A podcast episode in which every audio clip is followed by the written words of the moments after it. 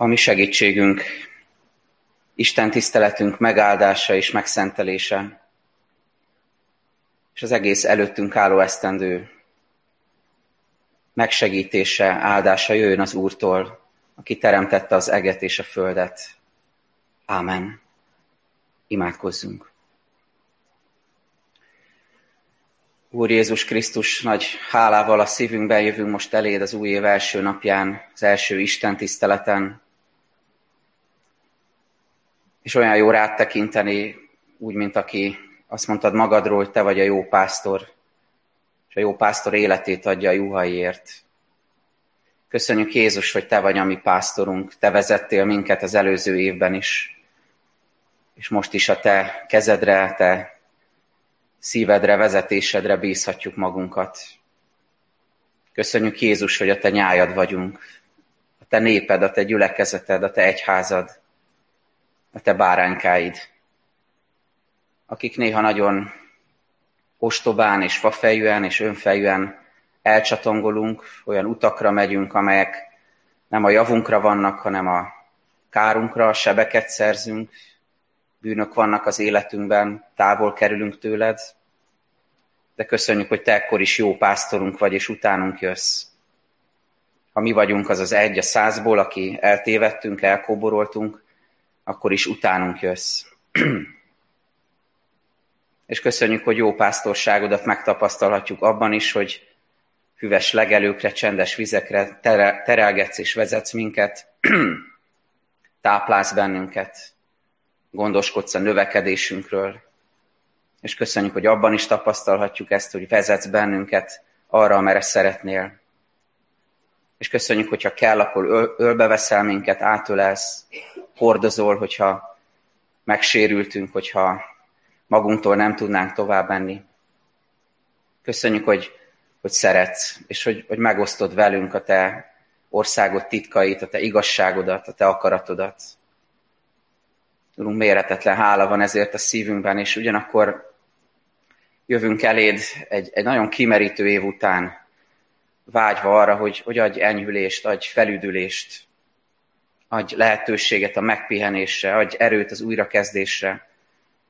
Segíts bennünket, hogyha a körülmények nehezen is változnak, vagy enyhülnek, de valahogy a szívünknek a hozzáállása legyen olyan, hogy, hogy, hogy tudjuk elviselni mindazt, ami ránk vár, ami előttünk van mert te vagy a mi jó pásztorunk, és a jó pásztor életét adja a juhaiért.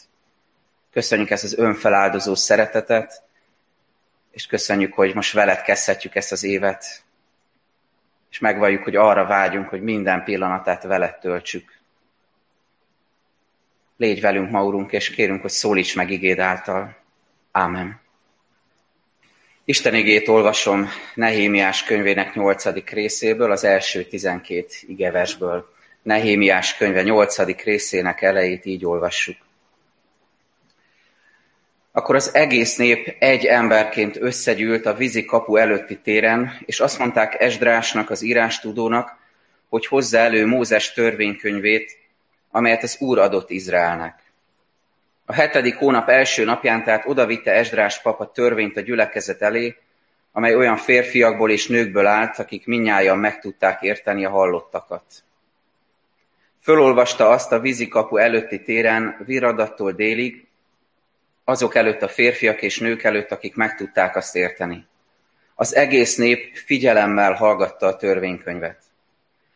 Esdrás, az írástudó egy erre az alkalomra készített szószéken állt, mellette pedig jobb felől Mattitjá, Sema, Anájá, Uriá, Hilkiá és Malszejá, bal felől pedig Pedájá, Misael, Malkiá, Hásum, Hasbaddáná, Zekarjá és Mesullám állt. Esdrás az egész nép szeme láttára nyitotta fel a könyvet, mert az egész népnél magasabban volt. Amikor fölnyitotta, fölállt az egész nép. És amikor Esdrás áldotta az Urat, a nagy Istent, az egész nép fölemelt kezekkel mondta rá, Ámen, Ámen. Azután meghajoltak, és arccal a földre borultak az Úr előtt. Jésua, Báni, Sérébjá, Jámin, Akub, Sebbataj, Hodiá, Malszéjá, Kelitá, Azarjá, Józábát, Hánán, Pelájá és a léviták magyarázták a népnek a törvényt, miközben a nép a helyén állt. Szakaszokra osztva olvasták a könyvet, Isten törvényét, és úgy magyarázták, hogy a nép megértette az olvasottakat. Akkor Nehémiás, a királyi helytartó, és Esdrás pap, az írástudó, meg a léviták, akik elmagyarázták a törvényt a népnek, így szóltak az egész néphez. Az Úrnak a ti isteneteknek szent napja ez. Ne gyászoljatok és ne sírjatok. Ugyanis az egész nép sírva hallgatta végig a törvény szavait. Majd ezt mondták nekik. Menjetek, egyetek valami finomat, ígyatok valami jót, és juttassatok belőle azoknak is, akiknek nincs. Mert ami Urunk szent napja ez. Ne bánkódjatok, mert az Úr előtt való örvendezés a ti menedéketek. A léviták így csitítgatták az egész népet. Csillapodjatok, mert szent ez a nap, és ne bánkódjatok. Ekkor elment az egész nép, hogy egyenek, igyanak, és másoknak is juttassanak belőle. És nagy örömünnepet tartsanak, mert megértették mindazt, amire oktatták őket. Ez Istenünk igéje.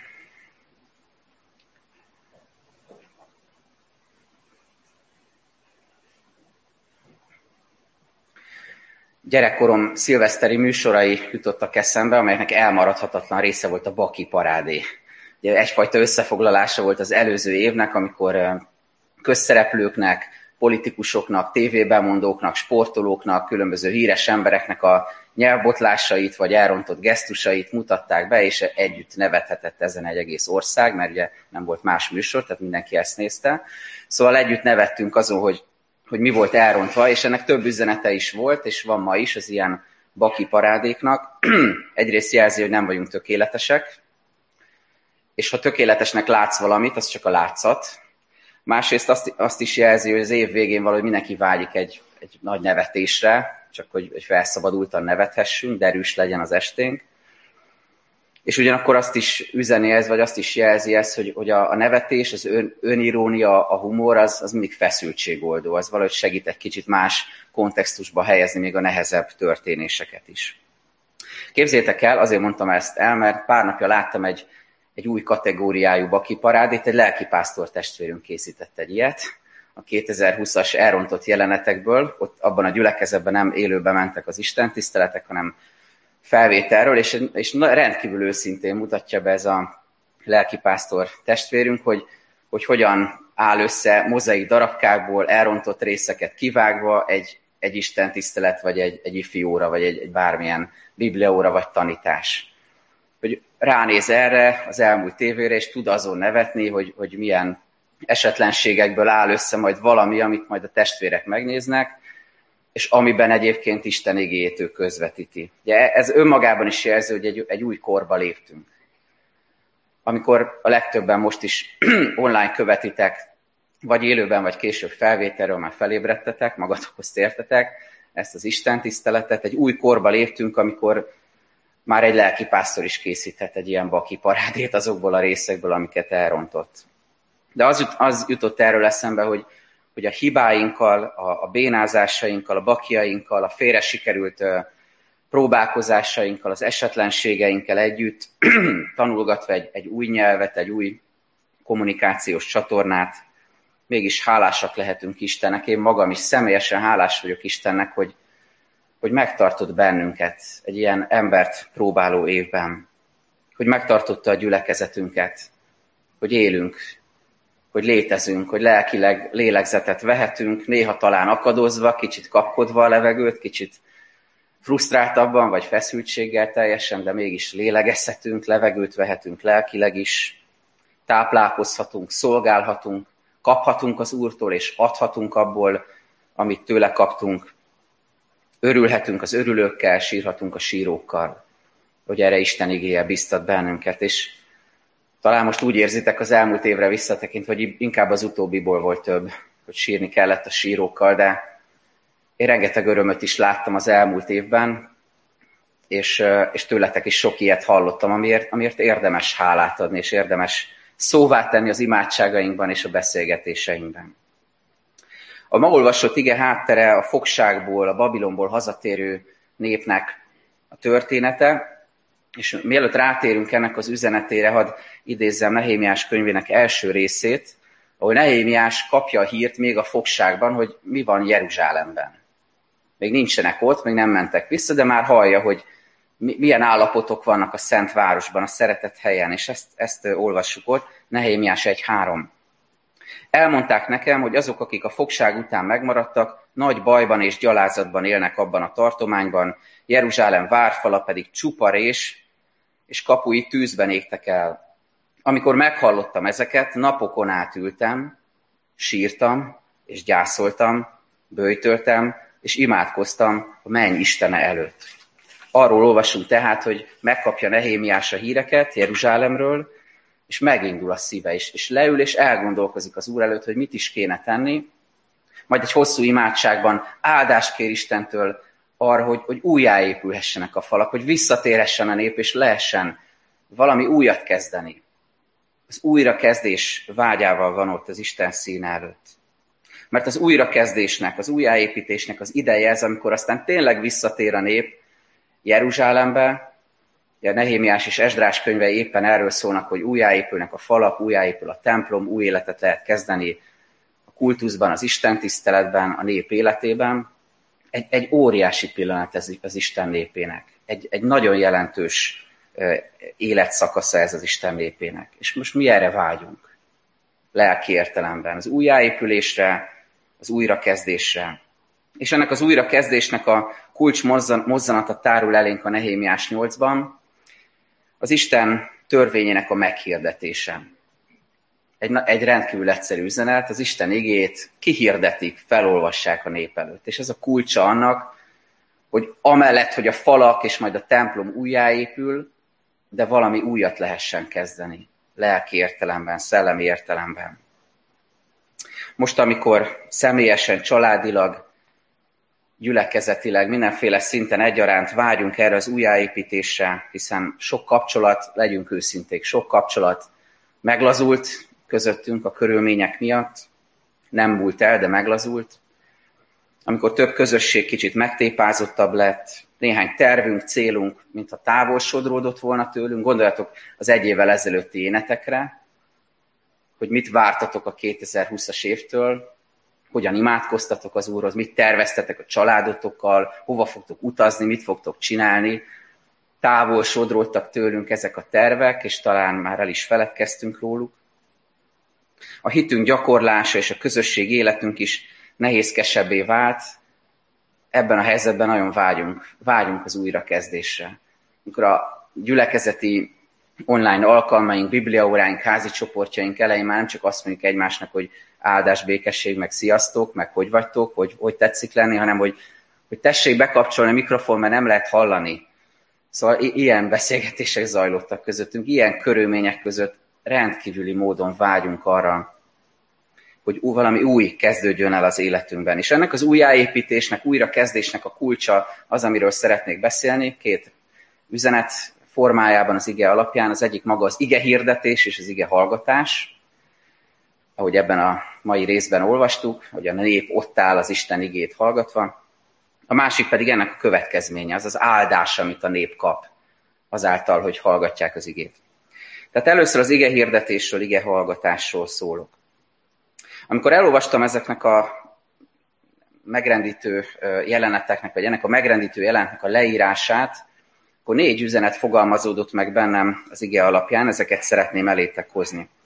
Hogy hogyan is történik ez az ige hirdetés, és hogyan hallgatja ezt a nép. Az első ezek közül, hogy a gyülekezet egységben hallgatja az igét.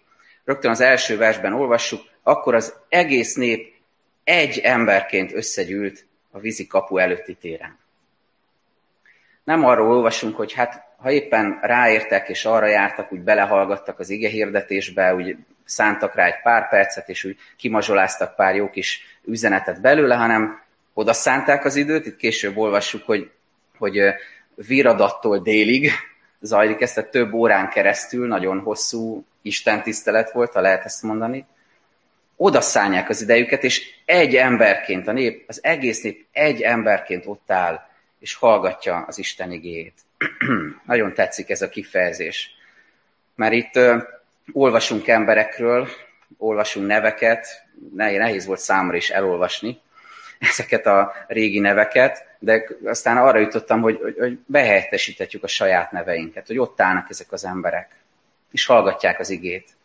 Attila, Mónika, Imre, Dezső, Béla bácsi, Erzsike néni, Csaba és a többiek ott, ott állnak és hallgatják az Isten igét egyenként, és mégis egy emberként. És ez nagyon szépen jeleníti meg azt, amit megértünk tavaly is, hogy amit Isten tanított nekünk nagyon erősen. Hogy akkor is egy nép vagyunk, akkor is egy közösség vagyunk, amikor éppen nem lehetünk egy helyen. Hogy akkor is az Isten népének az összetartozó tagjai vagyunk, szeretett kapcsolatban, közösségben, amikor fizikailag távol vagyunk egymástól, és részekre van szakítva a gyülekezet az Isten népen. Amikor bekapcsolódtok a, a közvetítésnek a, a megtekintésébe, mindig megérint, hogy kiírja itt a YouTube alkalmazás, a stúdió, hogy hány ember várakozik. Mi mielőtt elkezdenénk, már, már kiírja, hogy már négyen várakoznak. És ezt olyan jó látni, hogy, hogy otthon várjátok, hogy, hogy megszólaljon az Isten igéje. És később is, amikor kiír egy számot, hogy hányan vagy hány eszközről jelentkeztetek be, mindig oda képzelek benneteket, hogy igen, most oda szántátok ezt az időt, és, és együtt, egy emberként hallgatjuk ugyanazt az igét, ugyanazt a tanítást. És később is minden alkalom után jó volt visszajelzéseket, üzeneteket, bizonságtételeket hallani, hogy ugyanaz az ige, amit hallgatunk, vagy aki írásban kapta meg, olvasta, ugyanez az ige, amit olvasunk, hallgatunk, hogyan érintett meg benneteket, hogyan segített valamilyen helyzetben, hogyan gondolkoztatott el, milyen változást jelentett, milyen választ adott éppen arra a kérdésre, küzdöttetek hogyan formálta a közösségünket. A gyülekezet tehát egységben hallgatja az igét, nem magányos partizánharcosok vagyunk, akik egymástól elszigetelten küzdjük a magunk küzdelmeit, hanem együtt vagyunk az Isten népe, a gyülekezet. Jézus Krisztus evangéliuma átjárja a közösséget. Nem csak személyesen formál bennünket, hanem, hanem a közösségünket is formálja. Ennek Számos jelét tapasztalhattuk tavaly is ebben a nagyon nehéz esztendőben. Tudjátok, szoktuk használni ezt a képet, hogy egy kör középpont, egy kör pontjai vagyunk, és a középpont felé, Jézus felé mindannyian lépünk egyet, akkor egymáshoz is közelebb jutunk. Az formálja a közösségünket is, hogyha ugyanarra nézünk, és ugyanaz a középpont vonz bennünket lelki értelemben. Vannak olyan testvérek a gyülekezetben, többre is tudok, akik minden egyes istentiszteleten, bibliaórán, házi csoporton, zoomos alkalmon jegyzetelnek, nem csak maguknak, hogy később elővessék a füzetet és átnézhessék, hogy mi is volt a tanítás, hanem azért, mert van két-három emberük, akiknek aztán a következő héten elmondják, hogy mik voltak az üzenetek, akik nem tudtak részt venni, vagy éppen arra az alkalomra nem tudtak eljönni, vagy nem is a gyülekezet tagjai, de, de keresik Jézust, ez csodálatos jele annak, hogy, hogy hogyan válik az ige közösség teremtő, közösség formáló erővé. Hogy nem csak te kapod meg, hanem rajtad keresztül másokat is vonz Krisztushoz az elhangzott ige. Az újjáépítés első mozzanata tehát ez, amit Nehémiás tanít nekünk, Nehémiás könyvet tanít nekünk, egység az igében, Krisztusban, egy emberként hallgatni az igét. A második, a gyülekezet figyelemmel hallgatja az igét.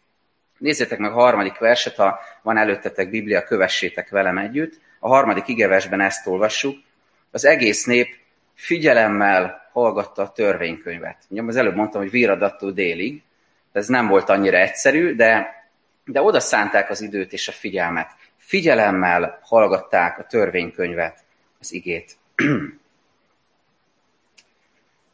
ritkán beszélek erről, de én magam is természetszerűleg ige hallgató ember vagyok, és nagyon is vágyok erre, hogy, hogy hallgassak másokat, ne csak saját hangomat halljam, hanem halljak más ige hirdetőket, és nem csak itt a gyülekezetben a lelkésztársakat, más keresztény közösségek, gyülekezetek tanításait, ige hirdetéseit, pásztorait is hallgatom, és ez nagyon sokat jelent nekem. És ugyanakkor én is küzdök azzal, amivel ti is, hogyha online kapcsolódtok egy-egy Isten tiszteletben, hogy nehéz rendkívül nehéz az osztatlan figyelem, hogy teljesen oda szánd magadat arra, hogy oda figyelj egy ige hirdetés. A templomba se könnyű, itt is ugyanúgy meg kell vívni ezt a lelki harcot, de online még nehezebb, amikor ott van ülsz, és sok más lehetőséged is van, hogy elkalandozzanak a, elkalandozzon a figyelmed. Ugyanakkor, miközben óriási koncentráltságot kíván az ígére figyelés, ahogyan itt is olvassuk, rengeteg áldása van.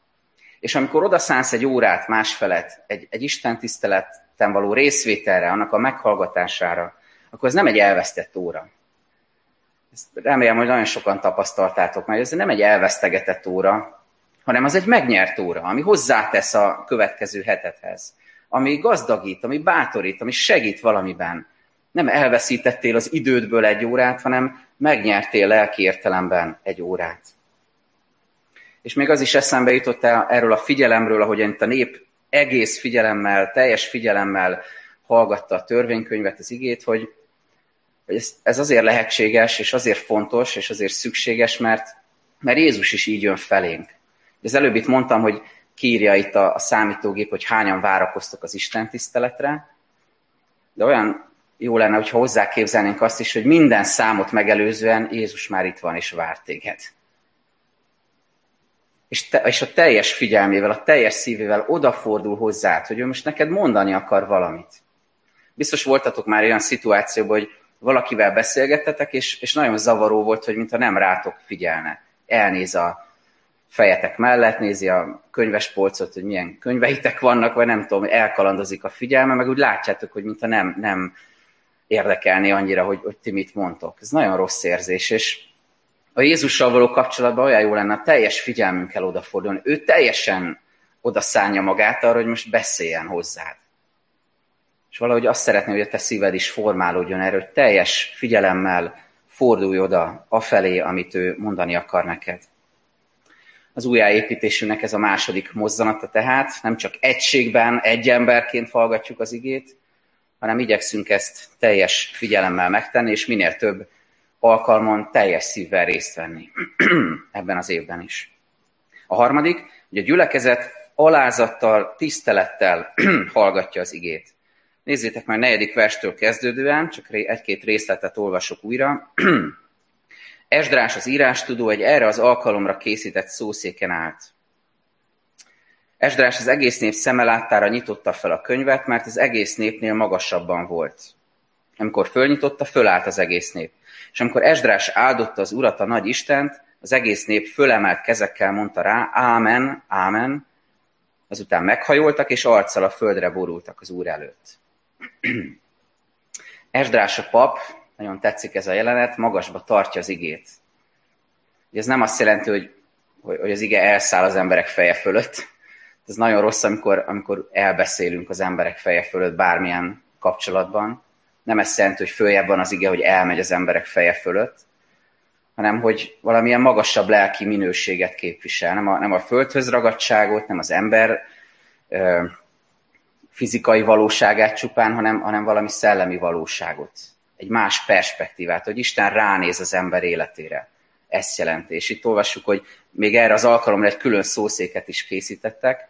Ugye látjátok, hogy most nem, nem használjuk a szószéket a közvetítés miatt, de nem is maga a fizikai valóság itt a lényeg, hogy magasabban van a szószék, hanem az ige van magasabban valahogy több nálunk, több annál, mint amit emberileg elgondolhatunk. És amikor az Isten igéhez jössz, és azt hallod, akkor ezzel szembesülhetsz, hogy az valami több annál, mint amit el tudsz gondolni, amit el tudsz képzelni. Az én gondolataim nem a ti gondolataitok, mondja a profétán keresztül Isten, magasabbak az útjaim. És amikor mit küzdünk ebben a labirintusban, itt az embervilágban, és keressük a, a fényt, a kiáratot, akkor olyan jó hallani az Isten igét, ami egy, egy magasabb perspektívából tekint rá az életünkre, és ad valamilyen megoldá, megoldást abból. Tehát ezt jelenti a, a szószék ebben az igében, meg ezt jelenti a, az, hogy, hogy Esdrás a magasba tartja az igét. Figyelj rá, itt, itt van fönt, nézz föl rá, és adjon ez neked vezetést a következő évben is. Nézzétek meg, hogy hogyan rezonál, hogyan reagál erre az Isten népe. A nép a gyülekezet, alázattal, tisztelettel fogadja az igét, az örömhírt, és azt mondják, ámen, Ámen. Egyszer már említettem nektek, egy lelkész ismerősöm tanítgatta a kisgyerekét imádkozni, és, mond, és tanította neki, az imádság végén mondjuk, hogy ámen, és a gyereknek valahogy nem ment át, és pár betűt felcserélve azt mondta, hogy á nem. Ami ugye majdnem ugyanaz, mint az ámen, de mégsem. És ez, ez jutott eszembe, hogy az Isten népe az nem, nem ezt mondja. Nem azt mondja, hogy á nem. Nem azt mondják, amikor meghallják a törvényt, az Isten igét, hogy hát szép, szép, de hát ez biztos igaz. Meg nem azt mondják, hogy hát rendben, de hát ez megvalósíthatatlan, ez túl magas mérce nekünk. Oké, okay, hogy Isten szent, de mi nem vagyunk azok, ez nem fog nekünk menni. Meg nem mondják azt, hogy rendben, nagyon szépen hangzik, szépen cseng, de, de vajon aktuális ez még ma? Tehát nem ezt mondják, ez az á nem a mi életünkben is, amikor kifogást keresünk, amikor kiskapukat keresünk, amikor felmentjük magunkat. Ez az á nem. És amikor Isten igét hallod, és igazán azt tudod rámondani, hogy ámen, ámen, akkor az azt jelenti, hogy, hogy alávetetted magad, hogy engedelmes szívvel hallgatod az igét, és, és tisztelettel, alázattal hallod. Azt mert tudod, hogy magasabbról jön. Nem a te szinteden szólal meg úgy, hogy az emberek próbálják egymást okosítani, meg okoskodni egymásnak, hanem ez valami teljesen új, felülről jövő, mennyei bölcsesség, Krisztusnak a beszéde. A harmadik, amit látunk, hogy hogyan hallgatja a nép az igét, a gyülekezet megindulva hallgatja az igét. Bocsánat, ez már negyedik. A gyülekezet megindulva hallgatja az igét. A kilencedik versben olvassuk, hogy az Úrnak a ti isteneteknek szent napja ez. Ne gyászoljatok és ne sírjatok, ugyanis az egész nép sírva hallgatta végig a törvény szavait. Nagyon megérintett ez a rész is, mert azon gondolkoztam, hogy a református kegyességünk az, az nagyon sokszor nélkülözi az érzelmeket. Igyekszünk tudatosak lenni, nagyon az évszázadok során kérlet liturgiánk van, mindennek megvan a helye, és valahogy olyan, olyan kevés hely, vagy kevés lelki tér jut az érzelmek kifejezésének. Pedig ez nem feltétlenül kéne, hogy így legyen, nem kéne, hogy ez hiányozzon a mi kegyességünkből, gyakorlatunkból. A Biblia tele van az Isten embereivel, akik szenvedélyesek, akik érzelmesek, akik nagyon érzelmesen fejezik ki a, a hitüket, és élik meg az Istennel való kapcsolatukat. És és tele van olyan, olyan megjegyzésekkel, amik azt jelzik, hogy amikor az Isten igéje megszólal, arra lehet érzelmekkel is reagálni.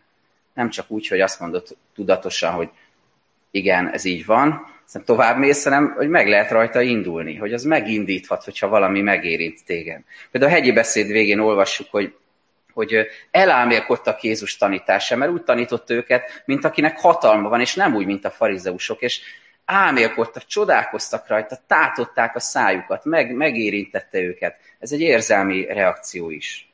Vagy a cselekedetek könyvében, a pünkösdi történetben, tudjátok, Péter prédikál, és az embereket mintha szíven találták volna. Megérinti az életüket, megrendülnek, beleremegnek. Ez is egy, egy érzelmi reakció is. Nem csak érzelem, de ugyanakkor mégis értitek, benne van ez is, hogy, hogy, hogy valami megmozdult a szívemben is, nem csak az eszemben. Vagy a, szintén a cselekedetek könyve 20. részében, amikor Pál elbúcsúzik az efézusi vénektől, és akkor is hirdeti még nekik Isten igét, és, és nagy sírásra fakadnak. És nem csak azért, mert el kell válni Páltól, hanem mert megérinti őket az Isten igéje. Mert bizony lehet, lehet érzelmekre indulni, lehet megrendülni, megremegni a szívünkben, lehet sírni a bűnbánat miatt, vagy éppen a kegyelem miatt, örömünkben, a feloldozás miatt, hogy Isten megkegyelmezett nekünk, lehet sírni Jézus Krisztus szeretete miatt. Valahogy az jutott eszembe, amikor ezen morfondíroztam, hogy az emberek, amikor az interneten böngésznek, és találnak, tudjátok, ilyen kisállatos videókat, meg, meg olyan videókat, amiben kisgyerekek vannak, vagy valami nagyon megható, akkor könnyekre tudnak fakadni ezen, és nézik ezeket a videókat, egy teljesen távoli emberek, meg lényeknek a, az érzelmi reakciót, és sírnak rajta. És amikor olvassuk az Isten igét, ez nem indít meg bennünket, hogy Isten szeret, hogy életben tartott minket 2020-ban, hogy még élnek a családtagjait, ha élnek, és hálás lehetsz értük, hogy, hogy újat kezdhetsz ebben az évben, nem indít meg minket az Isten kegyelme, meg hogy megbocsátott a számos vétkünket, hogy kimos minket a szennyből, és, és új lehetőségeket ad nekünk. Megérintett ez bennünket, és megrendített, mert hogy a hit, ahogy a Kárte is mondja, nem csak bizonyos ismeret, hanem szívbéli bizalom is. Nem csak tudás, nem csak ismeret, amit elsajátítasz, hanem egy élő kapcsolat Jézussal, amiben érzelem is van. Az újjáépítésnek tehát ez a kulcsa, ez a négy gondolat, négy mozzanat, amit láttunk ebben a, az első szakaszban, a gyülekezet egységben hallgatja az igét, a, a gyülekezet figyelemmel hallgatja az igét, a gyülekezet alázattal és tisztelettel veti alá magát az Isten igének meghirdetésének, és a gyülekezet megindulva hallgatja az igét. De nem csak az ige hirdetésről és ige hallgatásról van itt szó, hanem mindennek a következményéről, ami egy nagyon különös áldás. Ezt szeretném még e- megosztani veletek. A 9.-10. versekben van egy fordulat. Ugye hallgatja a nép a, a törvénykönyvet, az Isten igét, és elkezdenek sírni, és Nehémiás, Esdrás, meg a léviták vigasztalják őket, és mondják neki, hogy ne sírjatok, ez egy örömünnep, és itt következik egy nagyon furcsa áldás, aminek van három üzenete, és ezt szeretném még átadni nektek. Tulajdonképpen egy küldetés, amit mi is most megkapunk ennek az évnek az elején Isten gyülekezeteként. Egy hétköznapi áldás, mégis ünnepélyes, olyan, mint a csak testi vonatkozása lenne, közben rendkívül lelki is. Figyeljétek meg, mit mond Esdrás és Nehémiás áldásként a népnek. Először egybe felolvasom, aztán a három részt elmondom nektek. Azt mondják, menjetek, egyetek valami finomat, igyatok valami jót, és juttassatok belőle azoknak is, akiknek nincs. Mert ami Úrunk szent napja ez, ne bánkódjatok, mert az Úr előtt való örvendezés a ti menedéketek. A tizedik igevesben olvassuk. Az első része így hangzik, egyetek és igyatok.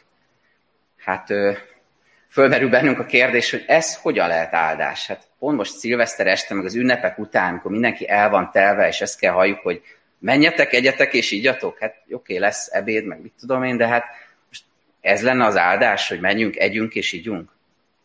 Emlékeztek arra, amikor Illés próféta az Istenek az egyik legnagyobb harcosa, már-már feladja a harcot, a küzdelmet, mert, mert olyan helyzetbe kerül, annyira egyedül érzi magát, és, és a lelki energiának a végén jár. És azt mondja, hogy Uram, vedd el az én életemet. Tudjátok, mit üzen neki Isten? Kelj fel, egyél, mert erőt felett való utad van. Azért tud ilyeneket mondani nekünk Isten, és ilyeneket mondani az ő embereinek és gyülekezetének, mert Jézus Krisztusban ember lett. És emlékeztek, hogy Jézus tudott éhezni, tudott szomjazni, tudott fáradt lenni, mert olyan volt, mint mi. És tudja, hogy mit jelent éhezni, mit jelent szomjazni, és mit jelent fáradtnak lenni. És ezért megért bennünket. És amikor ránéz az életedre, akkor nem csak a, a lelket látja, hanem a testet is. És oda-vissza, mind a kettőt, egységben szemléli.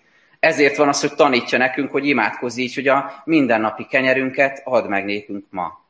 Ezért van az, hogy Jézus asztal közösségben van egy csomó emberrel, vagy ezért van az, hogy, hogy megszaporítja a kenyeret, vagy a, a vízből bort csinál, és, és megvendégeli az embereket a kánai mennyegzőn.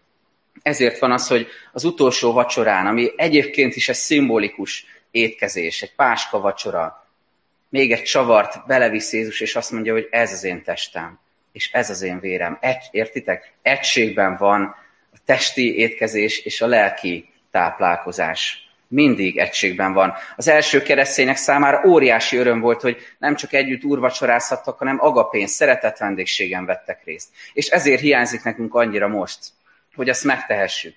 Hogy például most az Isten tisztelet után gyerte, gyertek ide, legszívesebben ezt mondanák, mindenki jön ide is, és menjünk le, és együnk egy kis pogácsát, és kocincsunk egymással, és bátorítsuk egymást, mert hogy ez hiányzik. Mert hogy így lenne az igazi, mert a lélek és a test egységben van egymással.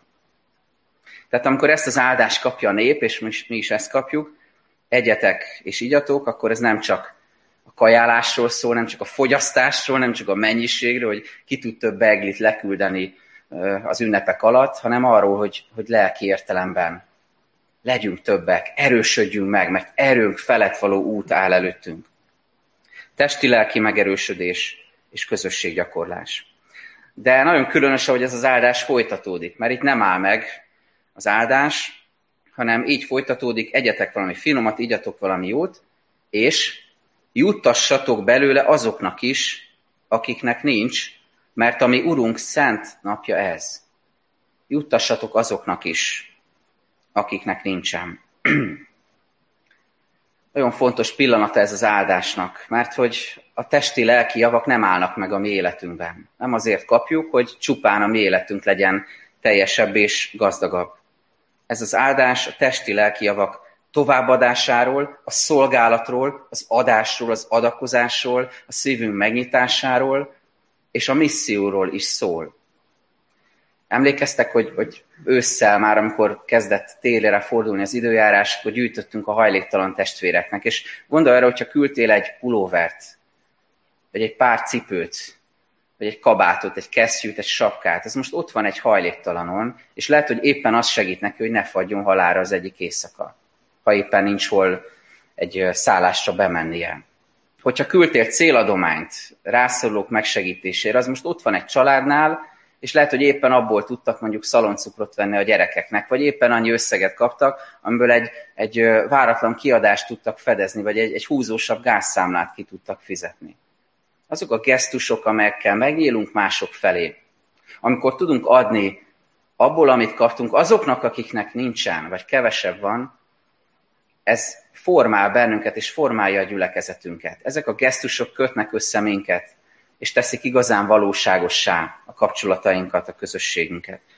Olvastam pár napja egy történetet egy Angliában élő magyar házaspárról, akik a karácsony estőiket úgy töltötték, hogy főztek egy nagy kondérgulyást, kiporciózták, és kimentek az autópályára, tudjátok, hogy elakadtak a kamionosok, és kimentek, és azzal töltötték a karácsony estéjüket, hogy ezeket a gulyás adagokat szétosztották. Keresték a magyar kamionosokat, de ha nem találtak, akkor másoknak is odatták, akiket éppen találtak. És úgy nyilatkoztak, hogy a legszebb karácsony estéjük volt. Nem otthon töltötték meghitten, csillagszóró fényben, ajándékokat bontogatva, hanem úgy, hogy adtak abból, amiük volt. Az áldásnak nagyon komoly része ez. Menjetek, egyetek és igyatok valami finomat, és adjatok, juttassatok belőle azoknak is, akiknek nincsen. És ennek a, a lelki jelentőségét is még hadd húzzam alá, hogy ha, ha bővölködsz az Isten igében, ha van lehetőséged arra, hogy gyülekezetbe járj, hogy hallgassd az Isten igét, hogy bibliaórán, házi csoporton vegyél részt, hogy olvassál tök szuper hívős könyveket, akkor ha, ha így érzed, hogy, hogy fel vagy töltődve, és van erre lehetőséged, akkor juttass belőle azoknak is, akiknek meg nem jut. Mert még nem hallottak erről, vagy, vagy nem annyira része az életüknek. Add tovább az örömhírt, ne tartsd meg magadnak. És a harmadik, utolsó mozzanat az áldásnak az örömről szól. Azt mondja, ne bánkódjatok, mert az Úr előtt való örvendezés a ti menedéketek. Az Úr előtt való öröm menedék. A nép hallja az igét, sír, bűnbánatot tart, átgondolja az életét, szeretne újat kezdeni. Szeretné, ha nem csak a falak épülnének újjá, meg a templom, hanem lelkileg is megerősödne a gyülekezet. De ezek után itt az ideje az örömnek, a szabadulás, a szabadítás örömének. Az öröm, mint menedék. Nagyon elgondolkoztatott ez, hogy általában fordítva szokott lenni, hogy a, a menedék jelent örömet. Gondoljuk arra, hogy amikor a mesékben, népmesékben megy a, a mesehősünk, a főhősünk, és a sűrű, sötét erdőben meglát egy pislákoló fényt valahol a távolban, és megdobban a szív, hogy de jó, menedéket találok, és, és be fognak ott fogadni engem. Vagy amikor túráztok, és, és látszik, hogy sötétedik az ég, és jön egy kiadós zuhé, akkor olyan jól esik egy, egy kis viskóra, egy, egy kunyhóra, egy menedékre találni, és oda behúzódni, és látod a menedéket, és az örömet jelent neked, vagy igyekszel hazafelé munka után, és nyolcra haza kell érni, és még éppen a, a, az utolsó, számodra utolsó buszt eléred, és gyorsan felugrasz, bezáródik az ajtó, menedékben vagy. Vagy otthon betoppansz egy fárasztó nap után, átléped a küszöböt, és a menedékbe érkezés örömöt jelent. De olyan érdekes, hogy itt pont fordítva mondja az ige, hogy az öröm lesz menedékké. Az Úr előtt való örvendezés a ti menedéketek, amely megvéd benneteket. Az Úr előtt való örvendezés, ami nincs helyhez kötve. Mert ebben az évben is legyünk reálisak, Bizonyára lesznek próbatételek, kísértések, elakadások, olyan pillanatok, amikor azt mondjátok talán magatokba, hogy hát úrunk, nem úgy volt, hogy ez az év kicsit könnyebb lesz, mint az előző? De hát Isten nem mondott ilyet, nem, nektek mondott? Nekem nem mondott ilyet, hogy a következő könnyebb lesz. De azt mondja, hogy az Úr előtt való öröm a ti menedéketek. Ezt viszont mondja, és erre mondhatjuk, hogy ámen. És erre várhatunk, hogy ez valóság legyen az életünkben. Ugyanúgy, ahogyan valóság volt sok-sok bibliai szereplő életében, Máriának az életében, aki oda kuporodik Jézus lábához, és számára az az öröm, hogy hallgathatja Jézust. Vagy Zákeusnak, aki, akit, akinek az életét megfordítja Jézus, és, és egy örömteli vacsorát szervez, szervez a, a tisztele, Jézus tiszteletére és a megtérésének az örömére, ünnepére. Vagy Pálapostól és Szilász, akik ott ülnek egy börtönben, és körülöttük talán Istent káromló, vagy, vagy egymást bántó megjegyzések hangoznak el a sötétben, és éjféltájban Pál és Szilász dicsérik az Istent, és énekelnek neki, mert öröm van a szívükben. Megmagyarázhatatlan, és mégis valóság. Az Úr előtt való örvendezés, a ti menedéketek, amely megvéd, amely segít egy kicsit máshogy ránézni a helyzetetekre, az életetekre, és ami segít egy kicsit felélegezni. Elhangzik tehát az áldás, egyetek igyatok valami jót, testi, lelki értelemben táplálkozzatok, adjatok azoknak, akiknek nincs, és legyen az Úr előtt való örvendezése ti menedéketek. És ami nagyon tetszett még a végén, és ezzel fejezem be, hogy a legutolsó versben ezt olvassuk, akkor elment az egész nép, és figyeljétek meg, hogy a, a cselekedeteikben megismétlődik az áldás. Akkor elment az egész nép, hogy egyenek, igyanak, másoknak is juttassanak belőle, és nagy örömünnepet tartsanak. És itt jön a pecsét. Miért tudták ezt megtenni? Mert megértették mindazt, amire oktatták őket. Hány ige hirdetést, hány tanítást fogunk hallani ebben az évben? Nem ez a lényeg, hogy hányat fogunk hallani. Az a lényeg, hogy hány olyan lesz, ami után áment tudunk mondani az életünkkel, nem csak a szavainkkal. Ami után elindulunk, és azt fogjuk tenni, ami az áldásban az igében volt. Ami után valóságá válik Isten igé az életünkben. Gyertek, most menjünk az Úr elé egy kicsit, legyünk csöndben, és kérjük az ő áldását az egész évünkre.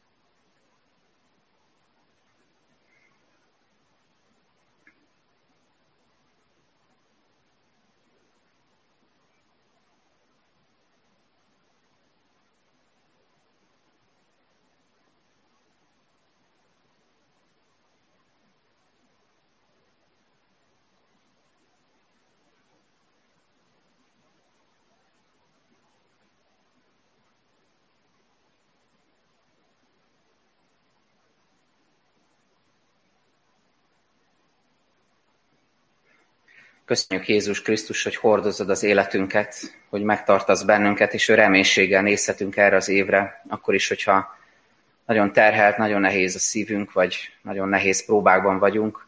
Köszönjük, hogy, hogy ezt az igét hallgatva mégis reménységet öntesz a szívünkbe. Hálásak vagyunk az áldásért, és köszönjük, hogy gondoskodsz rólunk testileg, lelkileg, hogy gondoskodsz a gyülekezetünkről, hogy szolgálatra, hogy misszióra, hogy evangélium hirdetésre küldesz, indítasz minket. Köszönjük, hogy, hogy nem kell megállnunk egy helyben toporognunk, hanem tovább léphetünk, tovább indulhatunk arra, amerre vezetsz. És szeretnénk ennek az évnek az elején imádkozni különösen is azokért, akik betegek, akiknek félelem van a szívében, akik már belefáradtak valami nehéz helyzetben, könyöröghetünk, Urunk, most hadd könyörögjünk az orvosokért, az ápolókért, a döntéshozókért, mindazokért, akiken nagy teher, nagy súly van most. Urunk, könyörünk az országunkért is, hogy, hogy adj legalább egy kicsivel több megértést egymás felé, elfogadást, egymásra figyelést, hogy valós párbeszédek alakulhassanak ki, és közeledhessünk egymáshoz. Kérünk, Urunk, hogy, hogy áld meg azokat, akik a szomszéd, szomszédunkban most bajba jutotta akár meg a horvát testvéreinket, akik itt az ünnepek alatt egy óriási tragédiát kellett, hogy átéljenek. Kérünk, hogy adj nekik is erőt az újjáépítéshez, az újrakezdéshez, a falak felépítéséhez és a lelkek felépítéséhez. És kérünk, Urunk, a közösségünkben, a családjainkban is mindenkiért, hogy a Te áldásod kísérje minket ebben az évben. Köszönjük, hogy meghallgattad a magunkban elmondott imákat, és most közös imádságunkkal jövünk elé, szívünket hozzád felemelve. Mi, atyánk, aki a mennyekben vagy, szenteltessék meg a te neved, jöjjön el a te országod, legyen meg a te akaratod, amint a mennyben, úgy a földön is. Minden napi kenyerünket add meg nékünk ma, és bocsásd meg a mi védkeinket, miképpen mi is megbocsátunk az ellenünk védkezőknek. És ne védj minket kísértésbe, de szabadíts meg minket a gonosztól, mert Tiéd az ország, a hatalom és a dicsőség mind örökké. Amen.